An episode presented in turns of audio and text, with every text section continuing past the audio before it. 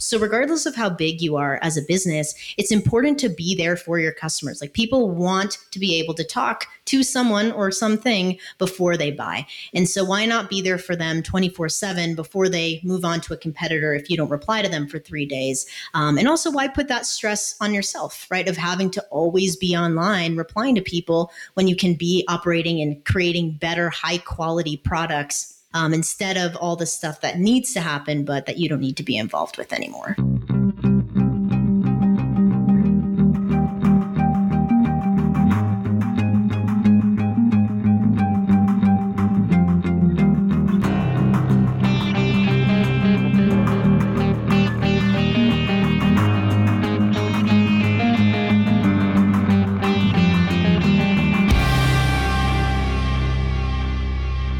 Fascinated by chat automation. I think it goes by a couple of different things DM, chat, messaging automation, but we're using robots to replace the things that people do. And I think I'm fascinated by what you do and how you teach other marketers to use chat automation. So why don't we just start at the beginning? First, for people who don't know who you are, can you introduce yourself? Tell us a little bit of a story about you, and then we'll go go from there. Absolutely. Firstly, thank you for having me. So excited for our conversation. Um, so, the short story is that uh, back in 2016, I found out about chat automation because messenger bots had just become a thing. And, like you said, there's a lot of different phrases that get thrown around to refer to this. At this point in time, I think what resonates the most with people that doesn't have negative stigma around it is messaging automation and just making it clear that it's all, um, you know, user consent based and that it's not like the spamming DMs that we are all all too familiar with. and so, uh, you know, I started back in 2016, and the first way that I got involved with it was I started a chatbot agency with my now husband Kyle.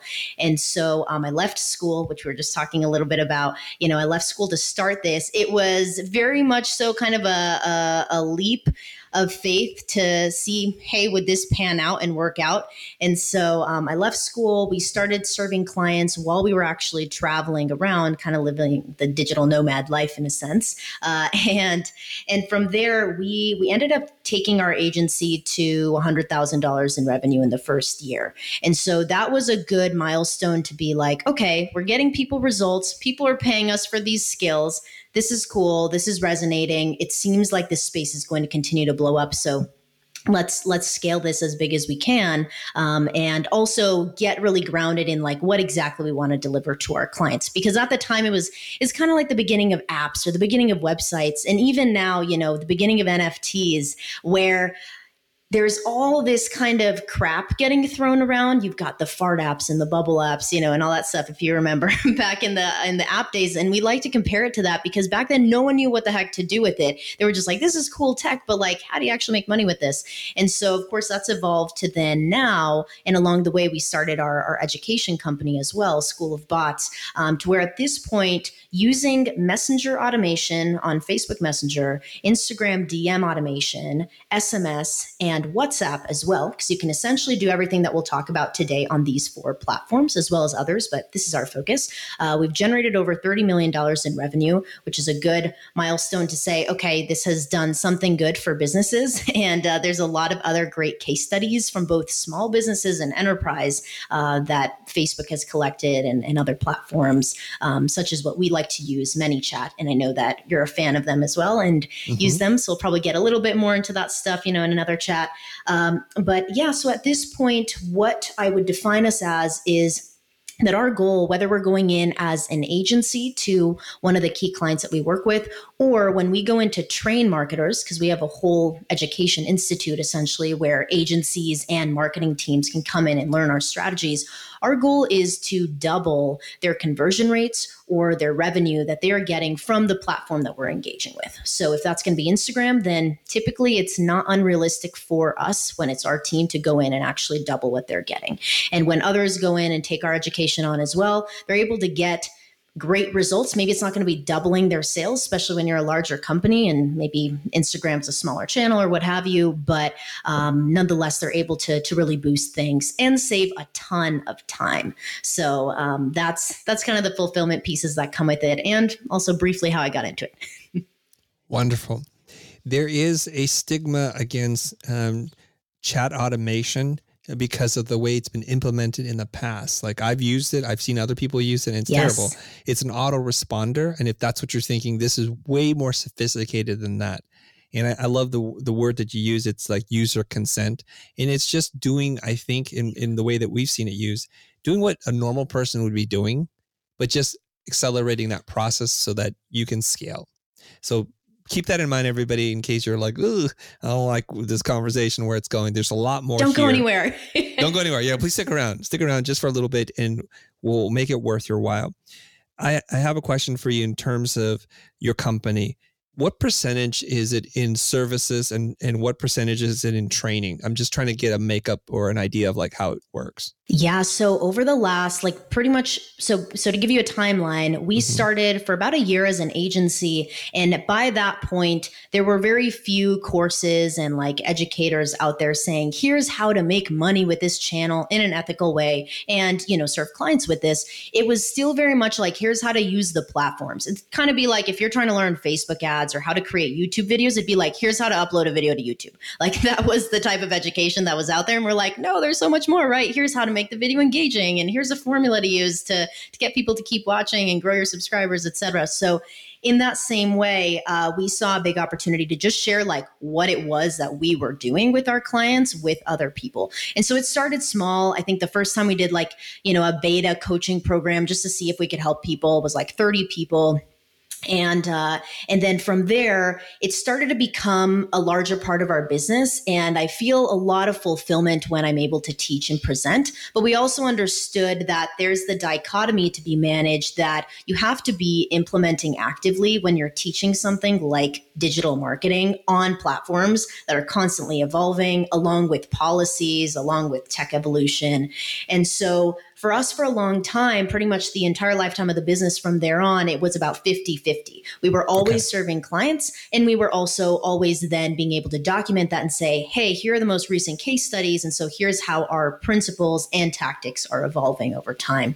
Um, at this point, though, and actually last year, we made uh, a very intentional shift to uh, move away from the agency services and change them more into consulting and then be able to have the coaching programs as well. Um, so at this point, we have both both self-paced education and then coaching. Uh, but what we find, and maybe you find this as well, is that when we're active in that process with people and we give them a specific timeline to get something done, they're just going to get the result faster instead of have fun going through, you know, this course where there's no one to keep you accountable. Um, and so now at this point, we are 100% consulting and coaching at this time.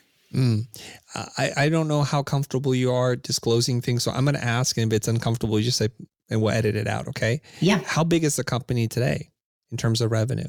So today we're going through a transition phase. We were five people full time uh, up until the end of 2021, and then now we are continuing to evolve into bringing on a sales team for the first time, uh, which is exciting, and then also being able to grow out the team of coaches. So um, from that point, it's kind of been like marketing and coaching has really been the only two sides of the business um, that we've needed to have up until that point. And then now, as we're scaling the coaching, it's like, okay, now you know how big can we really make this, and how many more businesses can we reach? Mm there's a couple of things, and uh, I, I, have to go here because I'm interested in the the human part of this. Yeah, uh, you and then now your husband.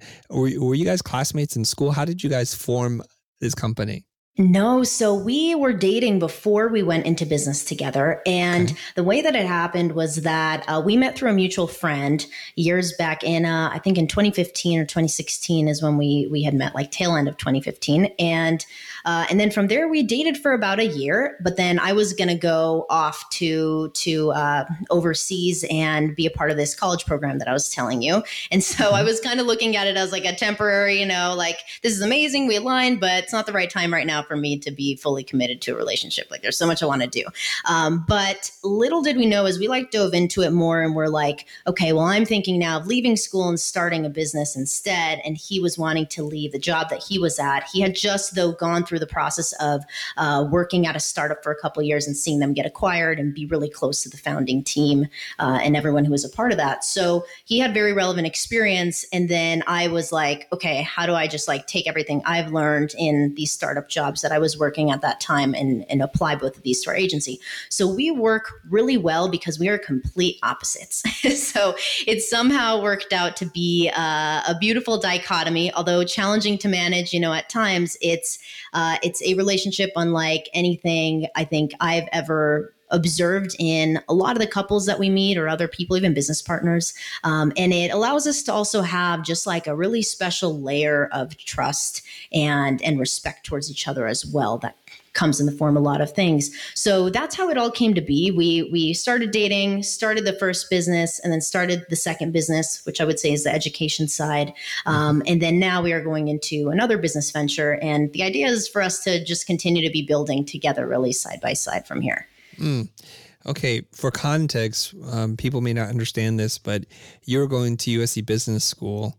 I, I, think you told me about a semester in, you're like, this is not right. I'm going to leave. So when people hear that, we're not talking about like two, three years in, one semester, you knew you had to leave. This wasn't right for you. That sounds like a really scary decision to make. What gave you the confidence to just say, you know what, I'm, I'm in a great school, and a great program, well known, internationally known, and I'm going to say, no, it's not right for me.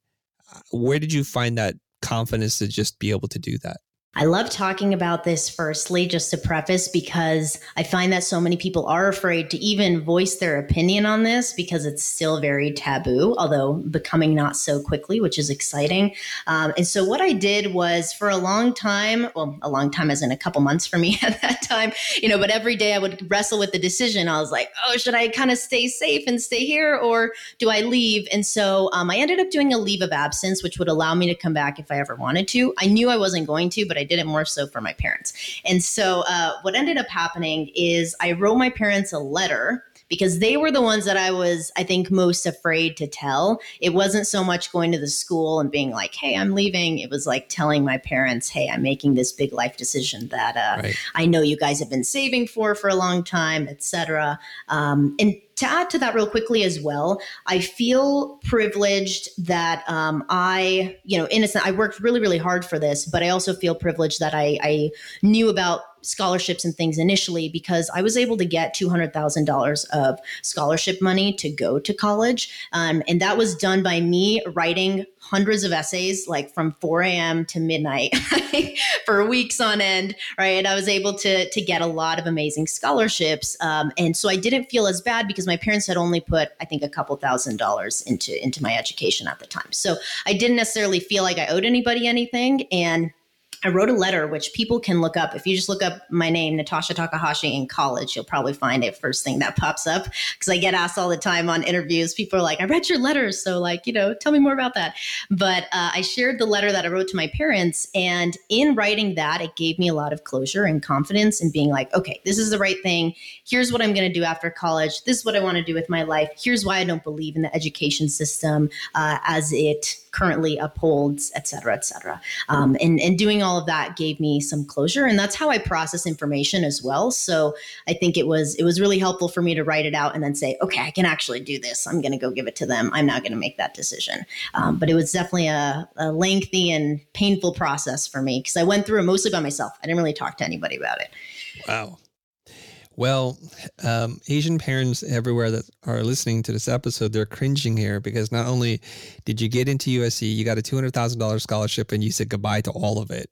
Because you pretty much at this point almost have a full ride, right? $200,000, that's a lot of money. You know what, though? I don't think it was because USC, if I'm remembering correctly, mm-hmm. it was like $76,000 a year at the time to go. Which is insane. Um, and yes, it is. and so yeah, it would have. I think would have covered most of it. Can't do the math in my head right now, mm-hmm. but um, you know, pretty close to it. Nonetheless, though, I was like, I know there's going to be other expenses. I really don't want to take right. out loans for this. You know, that was one of my biggest things. Was I wanted to come out of college if I were to do it debt free um, instead of having to hold on to that.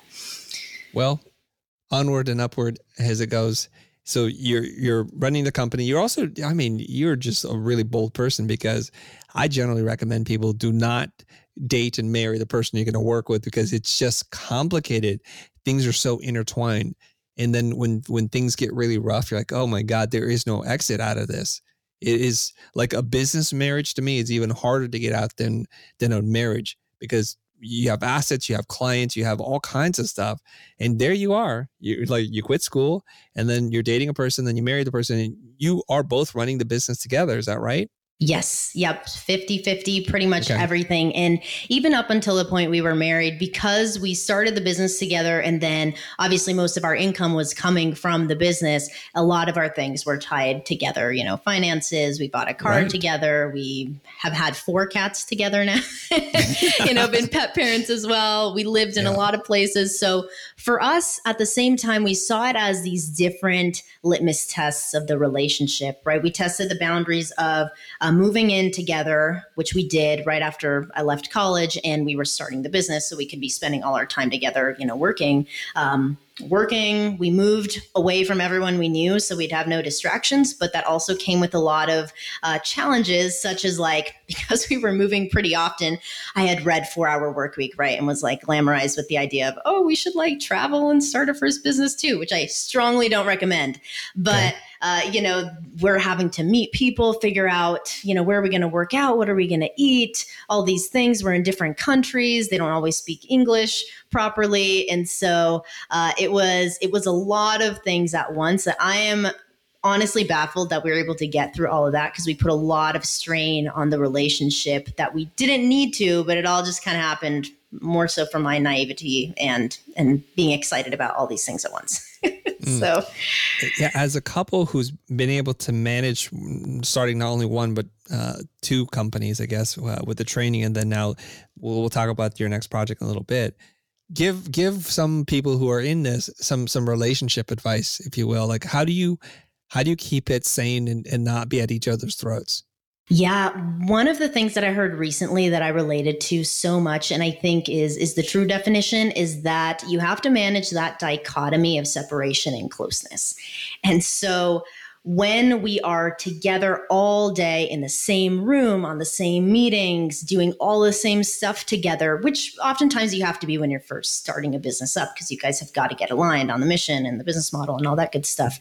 And so uh, that can be a lot. And so just creating certain separation, like one day a week, you know, I'll maybe spend half a day doing something else out with friends or at the beach or doing something else. We'll try to create separation in our day through things like working out. You know i'm not going to work out together because i want to have that time for myself. Um, and just making sure that like those kinds of boundaries are set um, because we both pretty much work all day. We love being able to to be on the grind, but also we are very health conscious. And so there are practices we'll do together, like meditation or breathing. Um, you know, and then I'll have my own things as well. So I think in regards to like relationship advice, though, that's more so for like working. I would say like relationship advice wise, two things that that I think are are helpful are a if you're in a new relationship, being able to test out small things like a weekend trip and see like how each person reacts. Right. Um, I think that that that's always helpful. Is like what stressful situations can you intentionally put yourself in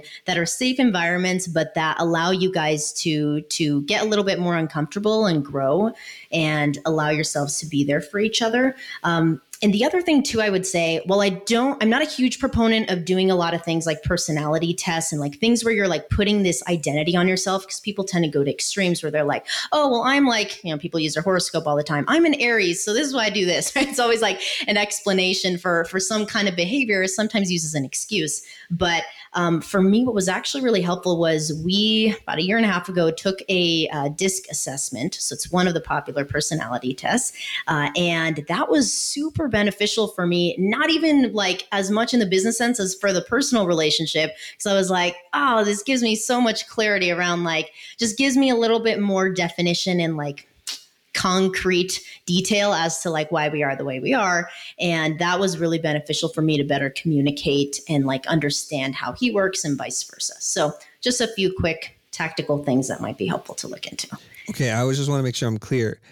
Tests with small things that might stress the relationship so don't go all in at once was the second thing to to have some kind of personality lineup? Yes. Was that okay? And and to name a few, I would say the disc assessment is the one that we've done that I really like. There's a gazillion, so choose whatever you want, but the disc is great. And then also doing um, which is more surface level, but I think is helpful to to new couples, is um, the love language quiz. So if you just look up like the five love languages quiz on Google, um, it should come up. It's like a free online test. There's a book that you know dives a lot deeper, which personally I didn't find that helpful, but maybe that's just my perspective. It was very surface level. I think that it's more so just useful to know, like as a person, do they appreciate thoughtful gifts or like you know things that you can share with them. Do they want you to to show a lot of um, you know physical affection etc and so that was a big game changer for us as well because i make sure every day i consciously um, you know make sure that i'm like coming up and giving him a kiss or giving him a hug in the middle of the day or something that makes him feel you know like loved and appreciated. Mm-hmm. so so what is your love language my love language at the time, I think, was uh, acts of service. And I think mm-hmm. that's because I was pretty stressed out when I took it. And I was like, oh, it'd be so great if someone could be helping me with stuff, you know, all around, even though we're both very 50 50 with like things around the house and, and whatnot. Um, but I think now it's probably more so like thoughtful gifts. I know there's a specific word they give it, and I can't remember what it mm-hmm. is, but I think that gifts initially I was like, this is very superficial and like, well, you know, why would you care if someone gives you gifts or not? Um, but I think now having given a lot of thoughtful gifts to clients and partners and you know students, employees, etc., I actually find gifts a really uh, thoughtful way to be able to connect with someone and, and have something to remember them by. So I would say that's probably it right now. Nice. So in case Kyle's listening to this, and he can just reaffirm that that's what it is. I have one last question for you on this, and then I, I, think I'd like to transition into I think the meat of our conversation. But I noticed something, at least on social media, you seem to be the face uh, and the voice of the brand. Like I don't see Kyle very much. I see him here and there. Is that intentional? Is there a strategic reason why that is?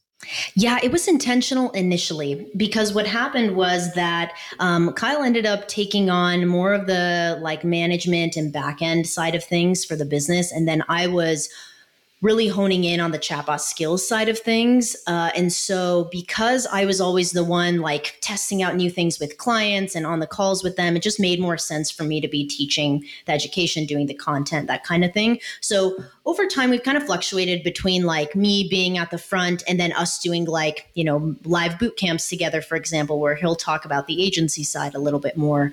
Um, but now, as we move forward, like, it was really helpful to test and experiment. Like now moving forward for us, it's really important to have that power couple positioning to where like we both equally add a lot of value to everything that we're a part of. But I feel like content is obviously the place where like people are going to perceive you know how it is. And so uh, us we want always want to make sure that that's clear. And so moving forward that's a, actually a transition that we're making now to where like we're always seen in content together and it's never like just natasha doing her thing or kyle doing his thing um, at least when it comes to to our businesses. Um, but yeah this time i am still more of the face of school bots just because it ended up kind of happening that way uh, over time. And and we never really made like a, a big shift to kind of bring him back into content. Mm. Okay. Now, I think I'd, I'd like to transition and talk to you more about this idea about how we can use messaging automation to generate followers and, more importantly, convert uh, or generate leads into clients. And and I have a whole community of creative people who are confused by this. Like, what what is this all about? So I'm going to turn this over to you and just kind of be a student right now. Sweet. To quickly start off, um, I'm curious actually to know if you want to share in like, you know, 30 seconds or something quick. Um, what have you tested so far with Instagram DM automation since we last spoke, maybe like late last year? Okay. Uh, a couple of things that we're doing right now is um, I get a lot of messages and so I can't keep up with them. So we're identifying certain patterns to save just me some time. So this is just about building a better customer user experience. So if there's a resource I want to share with someone, uh, because people ask me, what was that book and what was that video? And I just can't copy paste so much. So now if I teach people, if you type in certain words, my chat bot will talk to them. And it's not to exchange anything more than just provide information. And if people want to register for an event that I'm doing or more information, I will then write a script and then that it will walk them through certain things. The thing that I'm most excited about, Natasha, is I've been experimenting with using chat automation, messaging automation to teach that's my, my core is I'm a teacher. So I thought, and I wrote out this script about how to teach people to price projects And so the chatbot will ask you some questions, you answer, and it keeps walking you through the whole process. And then it even tells you a price based on what you're talking about. And then it's kind of very meta in what did you learn from this? Incredible. That's exciting. And you guys have already shipped that and are starting to see some data come in for it? Absolutely. Dude, that's awesome. Yeah, to that point, um, and something we can maybe chat a little bit about too, then is like quizzes, I would say, are one of the easiest ways if you already have an established brand, but also have more than one product that you would sell. So this is not so much for the services side, but you know, if you've got like five products and people always ask, what should I buy? Or you want to start right. a little bit um, more from a high level view of their like pain points, quizzes are such an incredible tool to be able to use uh, within bots. So that's awesome. Everyone should go and check that out and maybe take some inspiration for um, how that might apply to their business. But we can go ahead and dive into this. And thank you for sharing that. Um, this first slide that we have up, I just wanted to show a quick example for people to see like what we are talking about. As you guys can see, it looks like you are talking to just a regular person DMing. The difference is, though, that you will be able to create these prompts for people to reply with. So these buttons that show up in the left image towards the bottom that say things like yes, please, or no, change it. In this context, we're asking, do we have their correct email on file? And so buttons are the best way that we have found right now to create automated interactions that can actually go all the way through. Because if you have a lot of open input, then it's going to be tough tough, at least where AI is right now, for someone to have a great user experience. So right. you do want to treat it a little bit more guided, um, but just be really clear with your instructions. You know, let them know, hey, you've got to click that. And then um, over time, as you guys get better at building these, or you have someone help you, or you're using templates, um, just keeping in mind that you always want to account for things people might say um, that don't allow them to stay in that path. So that's a quick overview of that. Um, and what I think we could dive into from here is Let's talk a little bit about what people could expect after implementing, because the most important thing in diving into any new tech, like this can get complicated very quickly and overwhelming, especially for those of you who don't consider yourselves as tech savvy or like, you know, wanting to create all these automations and integrations. You just want to get more clients, provide a better experience, save yourself a little bit of time or a lot of time. And so, a few of the things that you can benefit from if you are a design agency, a design freelancer, creating content from an Instagram profile, and you want to generate leads into your business for services services, um, then one of the easiest ways to use this is, of course, to qualify people or gauge some interest. And so that's one massive benefit that at the end of any path that someone would interact with you in, that's the goal is for you to get their name, their email, phone number, anything that would be helpful to you. And then from there, what we find as well is that within about 90 days, um, and you don't have to be crazy good at this stuff. It's just about noticing what people are saying and creating automated responses for it. Just like Chris, you mentioned, you guys are creating just a better experience for people. We find that we can automate usually at least up to 80% of the DMs are going in and out by continuing to add on to the things that the bot can reply to. So don't expect a number so big initially. Um, and especially if you don't have a huge, huge account where you're getting like thousands of DMs every day, um, then this should happen much slower over time. But uh, this can can save you a ton of time and also get you a lot more DMs and interest because people are willing to reply to you in a DM more so than clicking on a link or going to the link in your bio if you're telling them, hey, you're going to get this, instead of just piquing their curiosity first, talking to them a little bit in the DMs, and then being able to offer what it is you have. Mm. Um, in regards to some of the things that I think are interesting, what we've been able to accomplish since this publicly came out last June is Within 30 days is when all these results were, were created. So we were able to get a average conversion rate from a conversation into something like a free lead magnet or maybe a lot of you have like a, a, free assessment or a free audit of someone's business or even you know a free proposal however you want to position uh, what it is that is going to help you get clients in the door. We've been able to get a 60% average rate there which is really good compared to what most of our clients were getting on like a typical landing page. Because the thing is with a conversation you can always pivot it and say okay you're not interested. Well well, how about this? Or why don't I ask you a few questions to see if you might be interested in how we can help you with something else? Um, whereas when you send somebody to an online form or an online landing page um, or anything like that, even just to straight booking a call, sometimes it's too quick and you're just going to lose a lot of people in that process instead of capturing all of them in a DM and then being able to adjust the conversation for them based on what they're looking for. So that makes sense so far. And any questions on that? It does. And so I, I, think the general concept here is anything that creates friction for the end user is going to potentially decrease whatever action you want them to take. And and so getting to go off platform or to add an additional step of clicking on your profile, figuring out the links, and then going off, uh, you're just you're you're you're not giving the best possible user experience, right?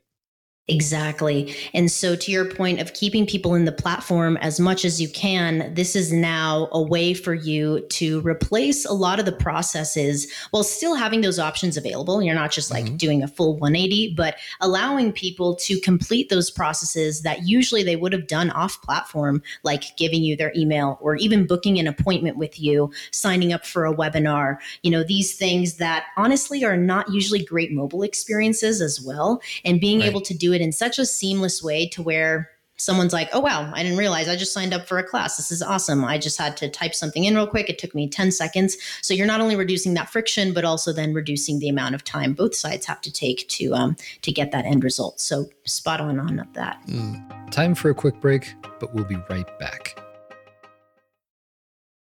This episode is brought to you by Shopify. Forget the frustration of picking commerce platforms when you switch your business to Shopify, the global commerce platform that supercharges your selling wherever you sell. With Shopify, you'll harness the same intuitive features, trusted apps, and powerful analytics used by the world's leading brands. Sign up today for your $1 per month trial period at shopify.com slash tech, all lowercase. That's shopify.com slash tech.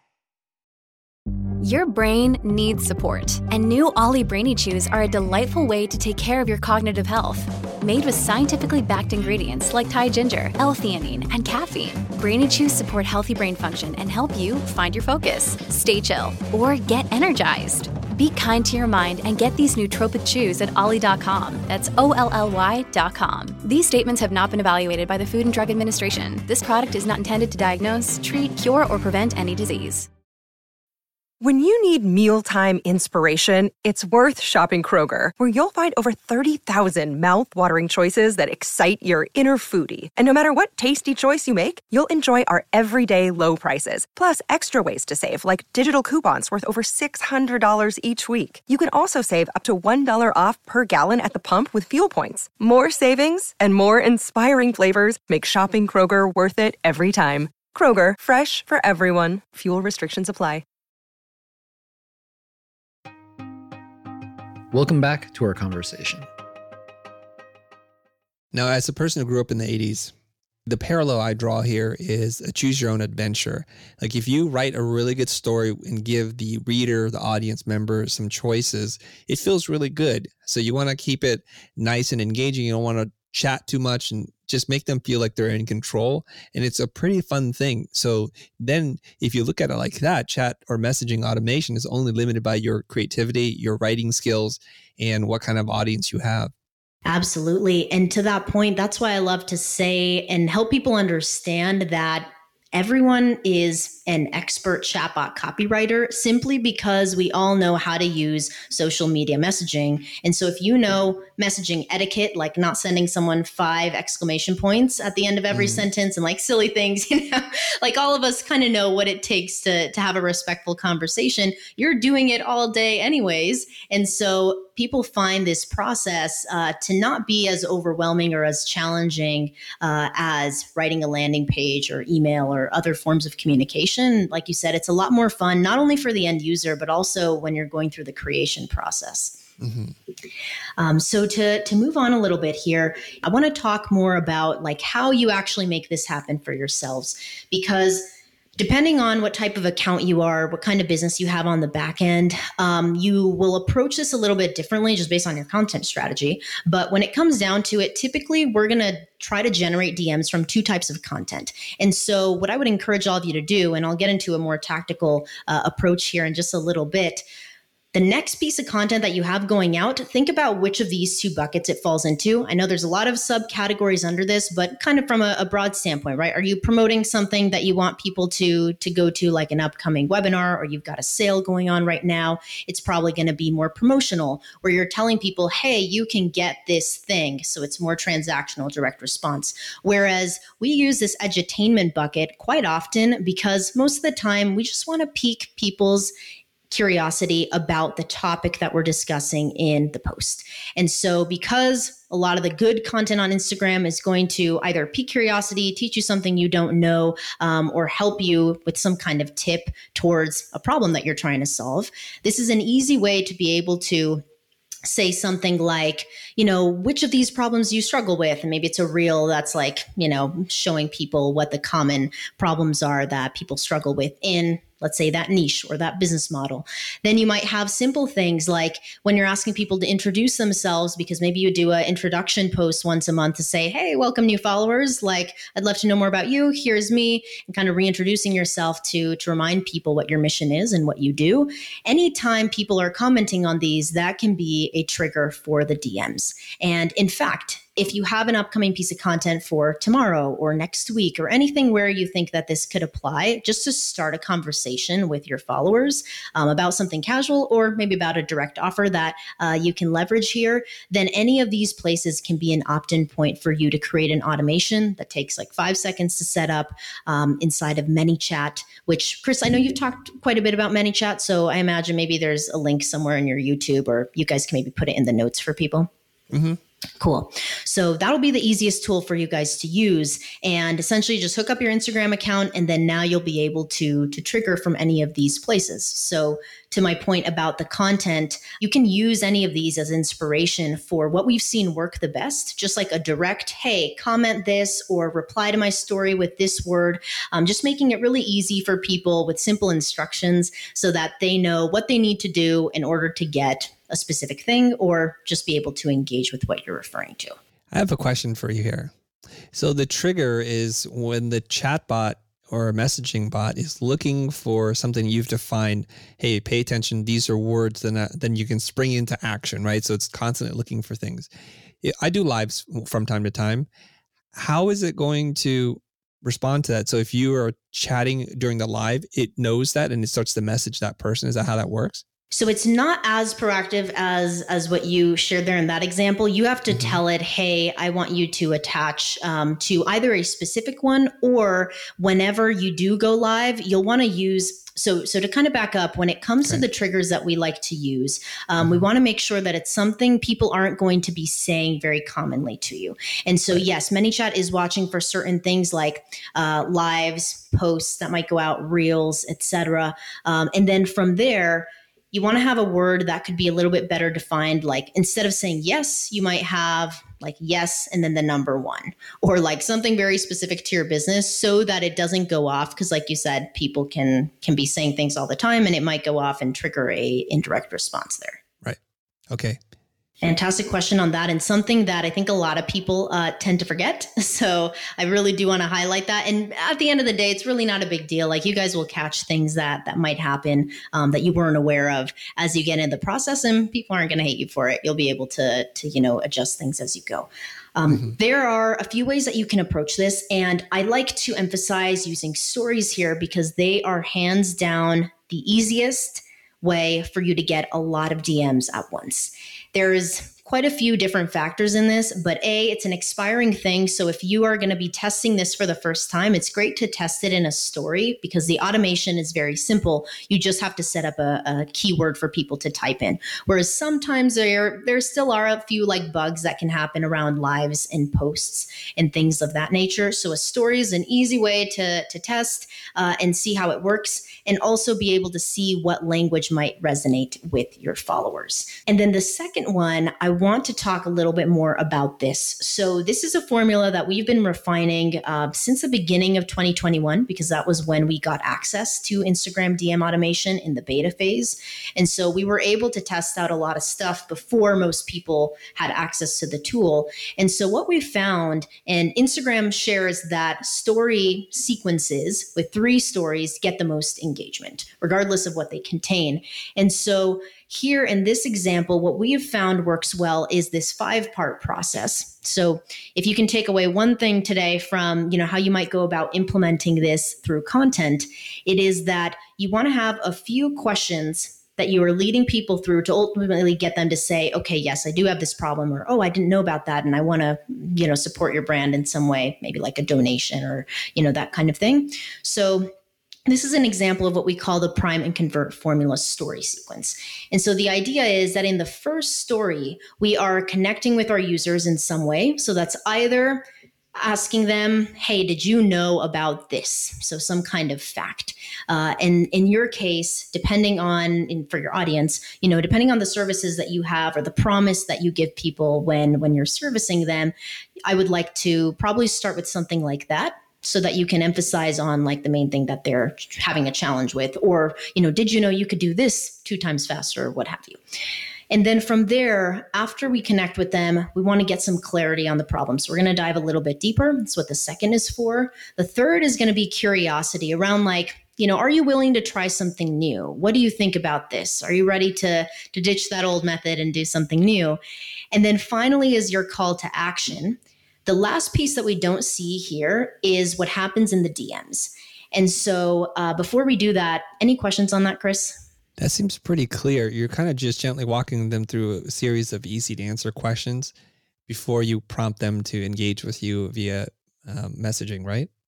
Correct. Yes. And making it as easy as possible for them to be like, yes, yes, yes. So you'll notice there's never a no response in the poll. Right. I know polls have changed a little bit as well in terms of uh, visual aesthetics since we grabbed these screenshots, but nonetheless, it's still the same thing. And we haven't seen a change from that there.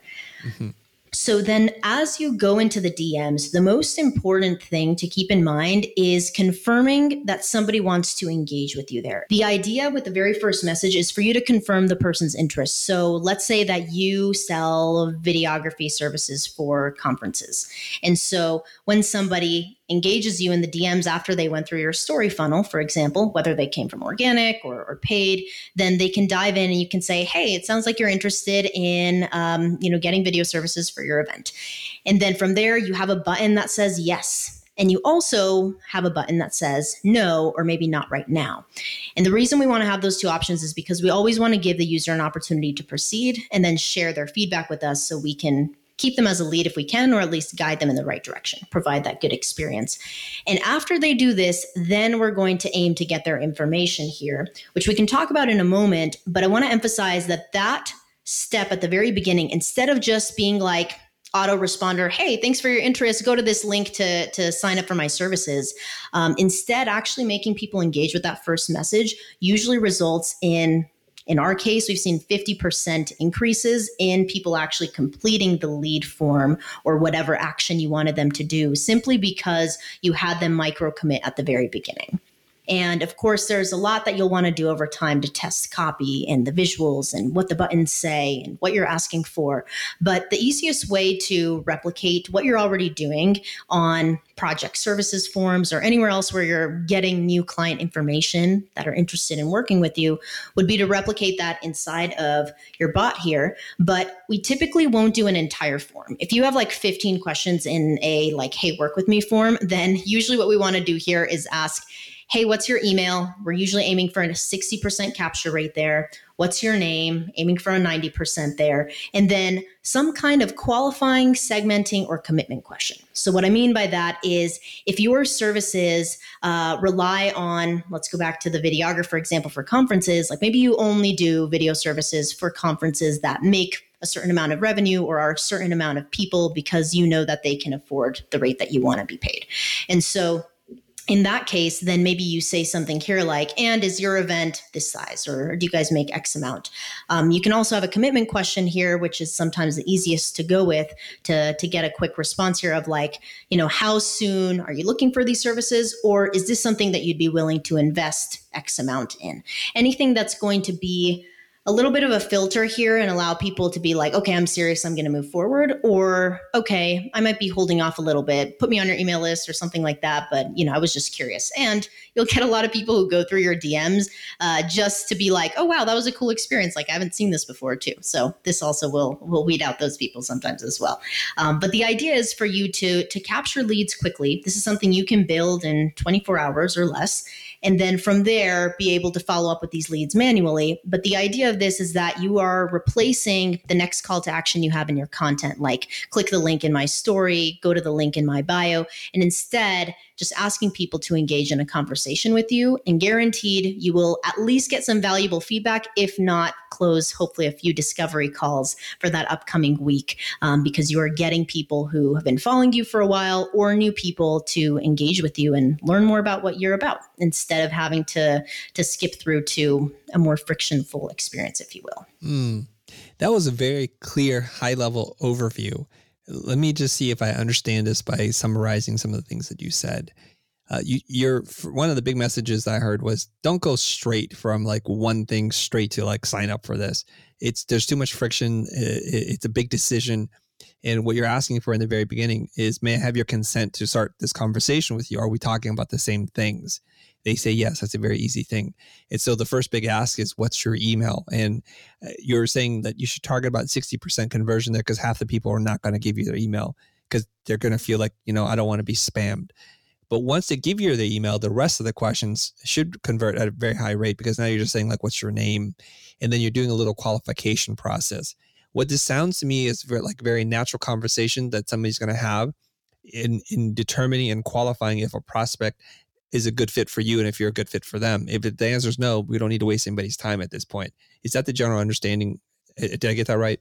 Exactly. And if I can add one thing, which we didn't mm-hmm. talk about, and to be honest, is more of a layer that you would want to consider after you get this done. But that being said, one of the things you can take advantage of is the power of follow up inside of the messaging conversation because this is not something that you can do with any of the other ways people currently capture leads on Instagram. You go to a website, okay, now you have to retarget them through ads, or maybe they gave you their email there. But here we can just send them a direct DM. And so, uh, what we can do at each of these steps, two things I want to highlight, is that okay. at each step, if someone doesn't reply, then you can just send a friendly nudge and be like, hey, might you still be interested in this? Or have you already found a videographer for your event, uh, to go back to that example. So, just being able to leverage that tool would be something I recommend doing after this. Mm-hmm. And the second thing is that for the people here, because you mentioned, you know, about 40%, 50% of people maybe don't want to give their information up front um, we will either let people skip that question, be like, okay, no worries. We have somebody available to chat with you. Maybe you direct conversations to yourself,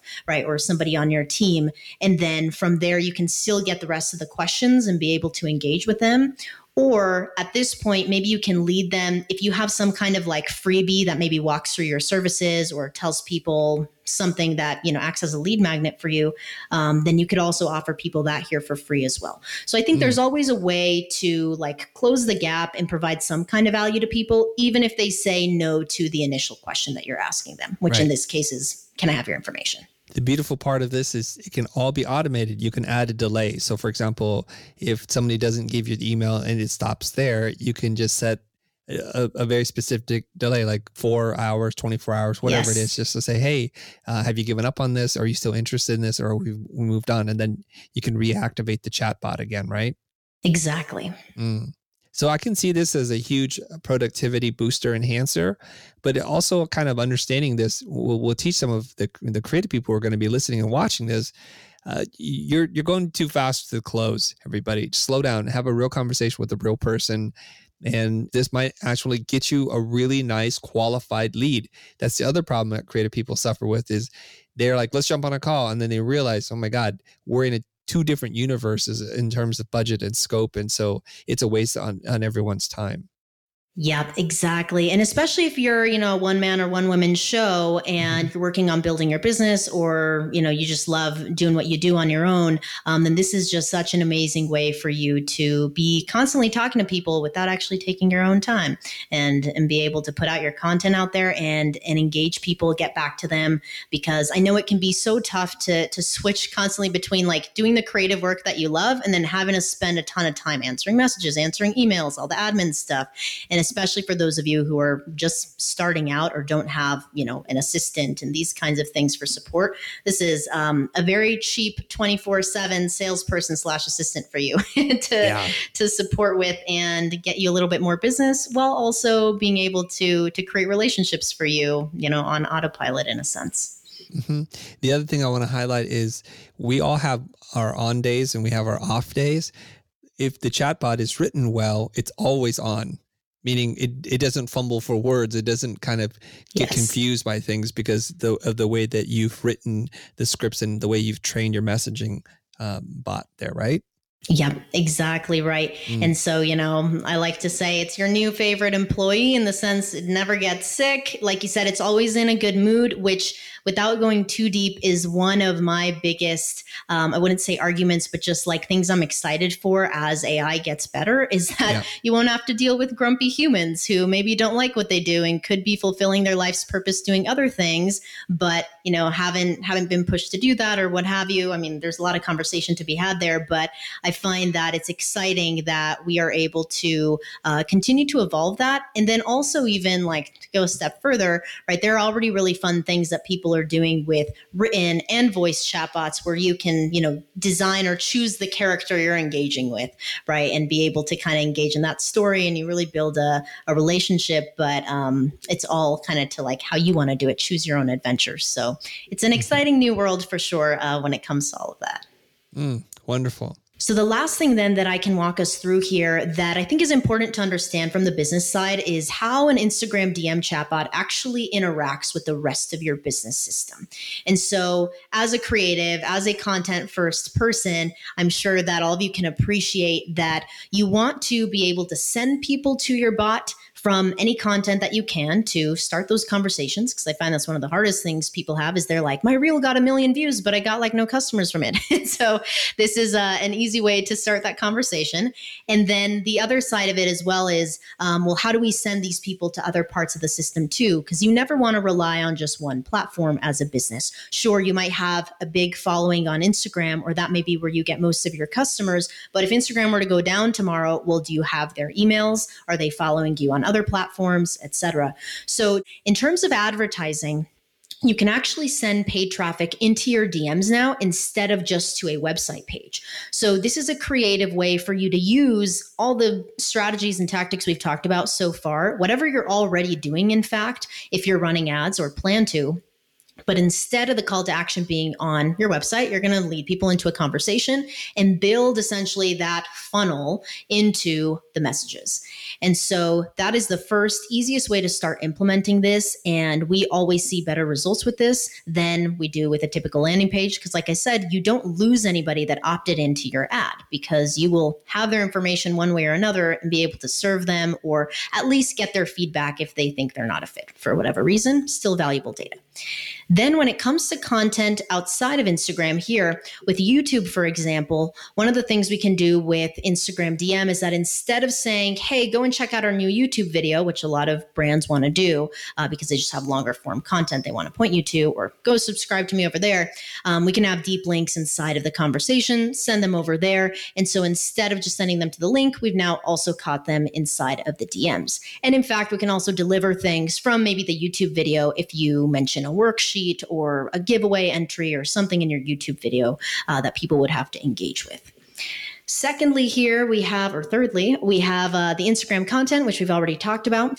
Then from outside of that, now we get into the email marketing side of things. So we've had a lot of fun creating email sequences that happen in parallel with the Instagram DM messages so that you can think of Instagram DM sequences just like you would with email, except that it can kind of play off of what you're doing with the emails. You can also later on get a little fancy with it. If someone answered you in the DMs, maybe you don't send them an email about that same thing. Or if they didn't, then you could also follow up there too. Because you can be like, hey, I didn't hear back from you in the DM, so maybe email is a better place for you, et cetera, et cetera.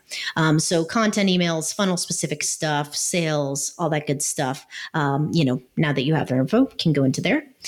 Text marketing tools uh, are another great tool to take advantage of later down the line if you want to start with this first. And you can also do that inside of ManyChat as well, and actually just duplicate the experiences if you even want from Instagram to text. Uh, but we use text a little bit differently. It's more so for announcements and that kind of thing, not too much of the back and forth, but once we get someone's phone number inside of the DM bot, and now they can sign up for a weekly text we're going to send out, or anytime we have announcements, even simple things like, hey, we're about to go live on Instagram, um, and then be able to like constantly have people engaging with all of your communication channels. That's really the goal, is for you to be uh, omni channel and omnipresent for them.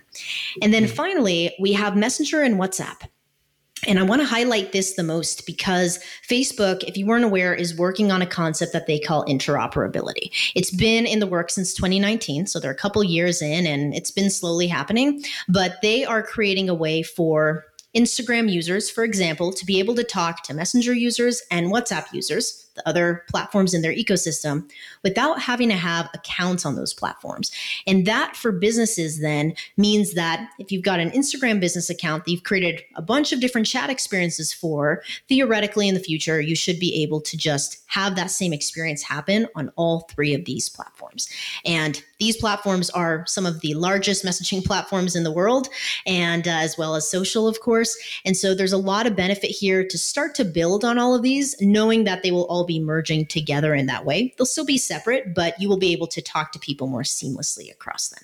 Um, so that's just a quick overview of how this might play into the rest of your marketing system and things you want to be thinking about as you're building out your DM experiences so that you can be omnipresent, omni-channel for your people. Mm. That was really cool. There's a lot of things to dive into. And here's a quick one for people who want to use chat just to increase views or followers for their account. You don't always need to capture someone's email or get them to download some free document that you have. You could just tie your content together with a series of questions. For example, you can say, um, what, what, topic are you interested? Give them a few options, and then they pick something, and you can just then link it to your live stream or your short or something like that. Am I understanding that correctly, Natasha? Exactly. And to go even further than that, too, to get some engagement with your followers at a level that really hasn't been possible before, only to a certain extent, is like actually being able to get their feedback on your content, too.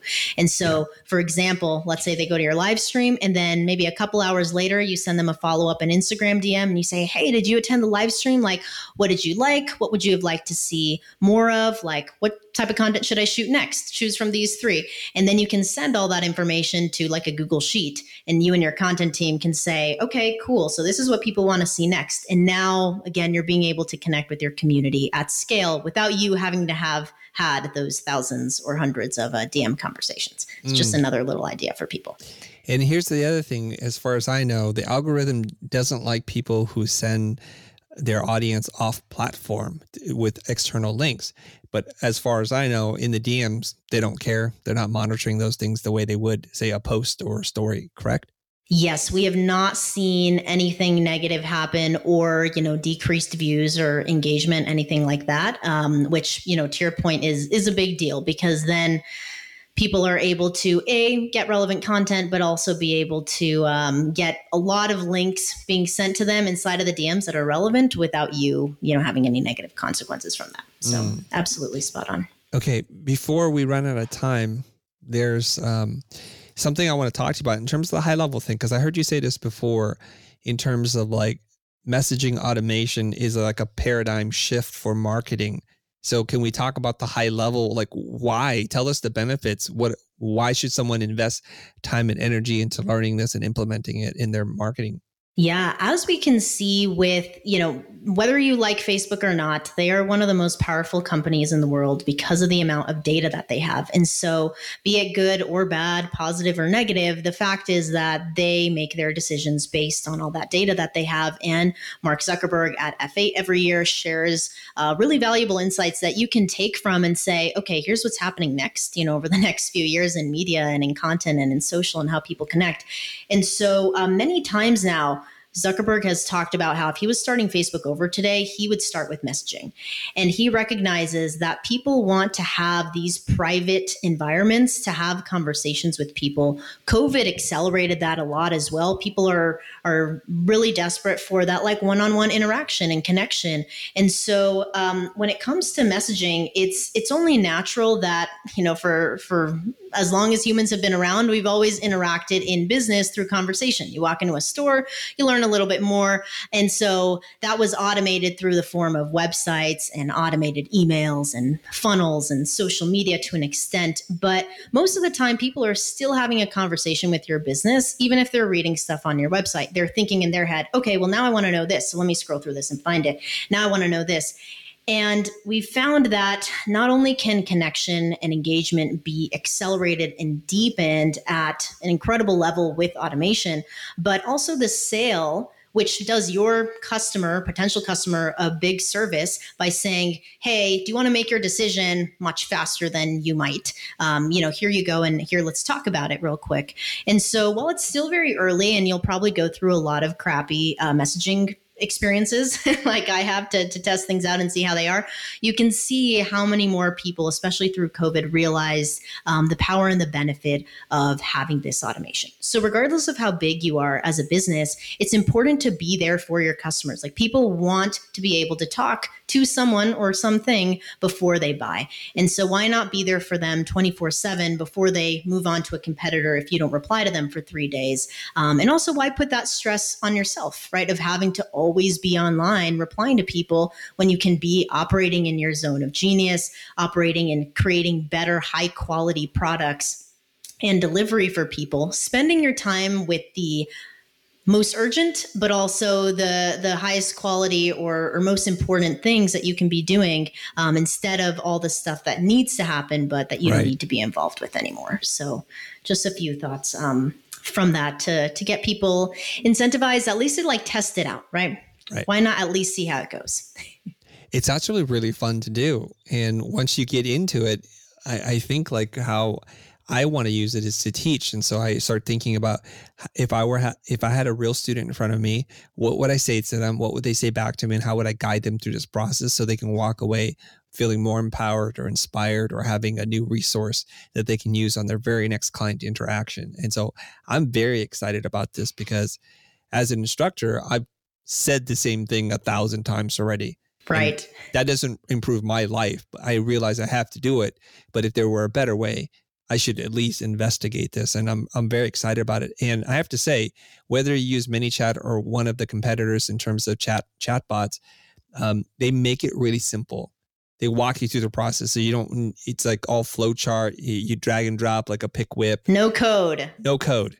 Super smart, and it's getting smarter because every time I log in to create a new automation, there's more instructions in there. It's just it's teaching you how to do it the right way, which I applaud Mike and his whole team for doing that. Yep, agreed with you completely. And it'll be really fascinating to see where this goes in regards to AI development and like just how we have platforms like Jarvis, who I know just changed their name, but they're a good example of like a good copywriting uh, AI platform, right? Where you can get Facebook ads written in there, Instagram captions. Like that future is is going to come soon for messaging as well. And you'll be able to just benefit from all this stuff over time if you start now and just yeah. experiment a little bit and understand how people engage with you in those conversations and have that data built up so that then as these tools come out where you can reach more people impact more lives uh, like you said teach a lot more people as well it'd be impossible for you to teach all 8 billion people on the planet uh, but if they could all go through a messaging conversation with chrisbot well then you know their lives are changed for the better. And it right. allows you to extend yourself past your physical being. And so um, i love that you use that example because it really is it allows you to turn a sales conversation or a lead generation conversation into an educational experience for people. That is tough to do and might be a little bit tiresome and burdensome for actual humans to have to do in every single interaction Mm-hmm. Now, this may be a lot for people to process. So, if you're listening to this, we'll make sure to include relevant links in the show notes. You can check them out below, and just just look at them, and and hopefully you get started. Now, before people go out there and get crazy and start breaking things on the internet, what are a couple of mistakes or words of wisdom you can share with them for them to avoid so they don't create a bad user experience for their potential clients? Yeah, so I'll share a couple here quickly. Mm-hmm. The first one, uh, which we briefly touched on, but just to harp on it again, uh, so people can write it down and remember, is to never reply with just a dismissive okay cool you can go and get that here click this link. Um, we see that a lot as well as like blasts that go out you know where regardless of the platform but instagram in specific let's say that you say hey are you interested in my services on my story? Like dm me the word service or something. And then someone comes in and you're like cool go fill out this link here. Well that didn't accomplish literally anything different than you sharing a link otherwise and it feels very dismissive and almost disrespectful to to the consumer. And it's not going to convert that well. So right um, that would be one thing. The second thing, as well, is like when you're following up with people and sending out what I would say, like, uh, like the bot is starting the conversation at that point. The user has not invited you to reply, but it's like a hey, whether it's a friendly nudge or it's a hey, I'm going live soon, like come and check this out um, always making sure that that first message has a way to engage with it or tell people, hey, stop messaging me. I'm not interested anymore. Right. Because you always want to respect people's inboxes. It is the most sensitive channel and uh, the most precious real estate that you can be in online. Mm. And so, really respect that because creating that sustainable relationship with your users is going to elongate the amount of time that that they actually have that relationship with you instead of them being like, oh my gosh, Natasha's getting so annoying in the DMs. Like, I got this lead magnet, it was great, but like, man, I'm just going to block them because they're being right. too much. And we saw that happen a lot with Messenger. I think people learned a little bit with Instagram, and there's also stricter policies around when and how you can message people. So they learned yeah. as well. Uh, but I think it's still a, a super important thing um, to keep in mind there. So I think mm-hmm. those two tips will help people get started. And then the rest of the tips, honestly, should be learned through experience uh, because then from there, you guys guys can see what data you're getting and see, okay, only 9% of people are clicking on this. Uh, let's test out this new copy and whatnot. From there, it's more optimization. Yeah. So there's this thing that has been uh, an idea that you don't own your customer data on social platforms. The platforms own the data. And that's why there's been a big emphasis on you capturing emails and building the relationship. What's really neat about chat automation, messaging automation is that you can segment who's interacted with what what what level of interaction they've had and you can message very specific groups of people and have this very intimate conversation with them and you're saving yourself an additional step. And this is done all through the platform so it's really really cool. I haven't done it yet but i can see that they're there because the the software platform tells me you have x number of new people engaging with your thing. And it's a, it's a pretty neat thing to be able to see. Yes, exactly. It is really cool for what we find too is that with any size business you know a i've had a ceo of a hundred million dollar a year client business as well as a smaller let's say $300000 a year business both of those leaders looking at the conversations and being like, wow, I feel like we are there for our customers. And this is just giving me a good idea of whether there's an overall positive sentiment or negative sentiment. And sometimes initially it is negative because they were doing, you know, not creating the best experience and we come in and help them turn it around, right? Or, or, you know, they see a lot of positive stuff and they're like, oh, this is amazing. This is working. So it's great to, to be able to see that again without having to be responsible for replying to all of that as well. Mm-hmm. Natasha, thank you very much for sharing this information with us. I feel like I benefited from us having this conversation later than we originally scheduled because I got more time to use a platform and test it. So I feel smarter. You've given me some things to think about. I probably have to go back and make sure I'm not committing some of the sins that you're talking about. I feel like I, I am guilty of one or two of those things. I'm going to go and change that right after we finish if people want to find out more about you and what you're up to, where should they go? Yeah, well, first off, thank you so much for having me. And as always, such a pleasure to, to speak with you. I love what you do and your energy and, and your audience is incredible. So um, I hope they benefit from what we shared. And if people want to connect, Instagram and Twitter are the easiest places to find me. So feel free to shoot me a DM if you have any questions and I can point you towards a resource um, or, you know, at least answer a quick question for you. So my Instagram is Natasha Natasha official underscore. And uh, my Twitter is Natasha Willis GG. So okay. feel free to hit me up there. So the last question is if they chat with you, will it be talking to the real you or the chatbot version of you? on Instagram, so one thing that I didn't mention in the um, you know sins or what not to do is mm-hmm. that if you're running a personal brand account where like you are the face of the brand or you're managing this for someone you work for, um, we don't always have automation linked to every single possible thing that someone might type in because we may have influencers or partners or people you know of, of important stature to reach out and we don't want them to have a negative experience. It's impossible to capture it all right now. So with me, I have specific triggers on for, you know, if you're going to download this resource from me, you're going to watch this YouTube video, uh, but people won't always get automation with me. And then Twitter is not quite there yet, but hopefully soon for Twitter and LinkedIn. Mm, okay. Maybe that's a hint and more to come. Wow. Indeed. I'm very excited about it. Thank you very much, Natasha. Thank you. I am Natasha Takahashi, and you're listening to The Futur.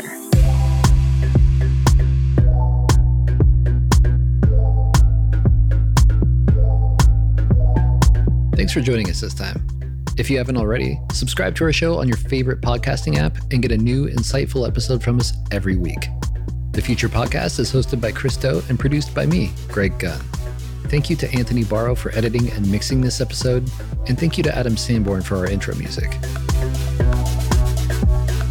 If you enjoyed this episode, then do us a favor by rating and reviewing our show on Apple Podcasts. It'll help us grow the show and make future episodes that much better. Have a question for Chris or me? Head over to thefutur.com slash heychris and ask away. We read every submission and we just might answer yours in a later episode. If you'd like to support the show and invest in yourself while you're at it, visit thefutur.com. You'll find video courses, digital products, and a bunch of helpful resources about design and creative business. Thanks again for listening, and we'll see you next time.